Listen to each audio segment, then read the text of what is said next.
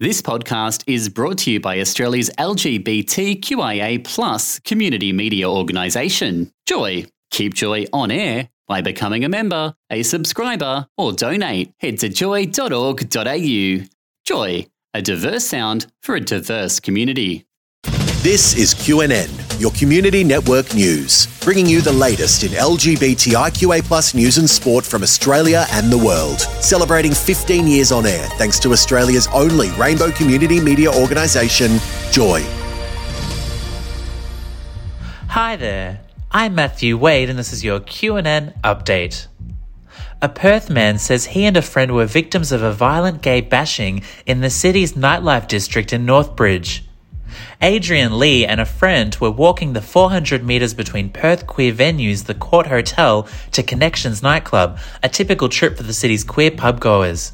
However, after being approached by two men asking if the pair were gay, Adrian and his friend were attacked, with Adrian ultimately requiring medical treatment for a fractured nose. The Australian Classification Board has rejected a call to ban or restrict a gender and sexuality memoir after a conservative activist complained to Queensland Police. Genderqueer, a memoir, is a 2019 graphic novel by non binary author Maia Kobabe on the author's exploration of gender identity and sexuality aimed at teenage readers. Last month in Queensland, Conservative activist Bernard Gaynor complained to Logan City Council about the book being on its library shelves, as well as the Queensland Police, prompting the police to refer the book on to the Department of Communications and Art, which runs the Australian Classification Board for classification. The trans flag mural on the Bondi Beach seawall has been vandalised. According to the Instagram account Gay Sydney News, which first reported the incident, the vandalisation happened around 7am on Thursday, April 6, 2023. According to a New South Wales police spokesperson, officers from Eastern Suburbs Police Area Command are aware of a mural being damaged at Bondi Beach this morning and have commenced an investigation. Advocate and actress Georgie Stone has said to those who wish to marginalise or even eradicate trans people, We are not going anywhere. The 22 year old trans trailblazer delivered a powerful speech to the National Press Club in Canberra on Tuesday. She warned anti trans rhetoric has devastating real world consequences for the trans community, saying, This last month has been incredibly difficult for us. And gay, lesbian, and bisexual youth are more likely to experience sleep problems than their heterosexual counterparts, according to a new study. Researchers analysed data on more than 8,500 people aged between 10 and 14 years of age, which is seen as a critical time for physical and mental development.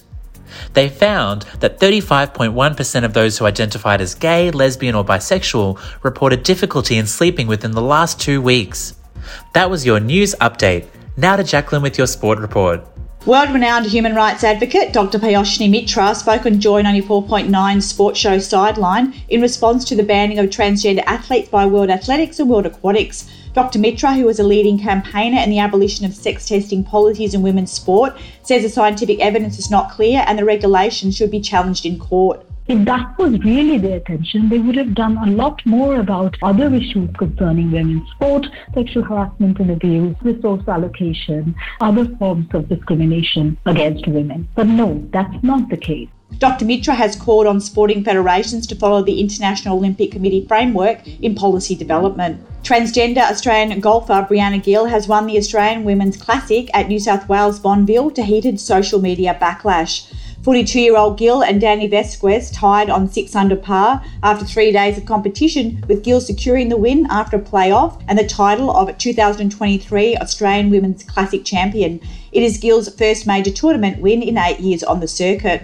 WPGA Tour of Australasia Chief Executive Officer Karen Lunn says it is sad that Gill is unable to enjoy the win due to anti trans abuse received. And kits for professional women's football teams are changing after player concerns over wearing white shorts during periods. The New Zealand women's team will swap their traditional white shorts for teal blue. The Matildas kit will feature period protection in the base layer under the shorts with the fit and material catered to the specific movements of female sports players. And England's Lionesses will now wear blue shorts instead of white. The FIFA Women's World Cup kicks off in Australia and New Zealand from 20 July until 20 August. Thanks, Jacqueline. That's what's making news in the LGBTIQA plus community this week. The QNN team will be back here next week, or you can find us wherever you get your podcasts. Just search for QNN. I'm Matthew Wade.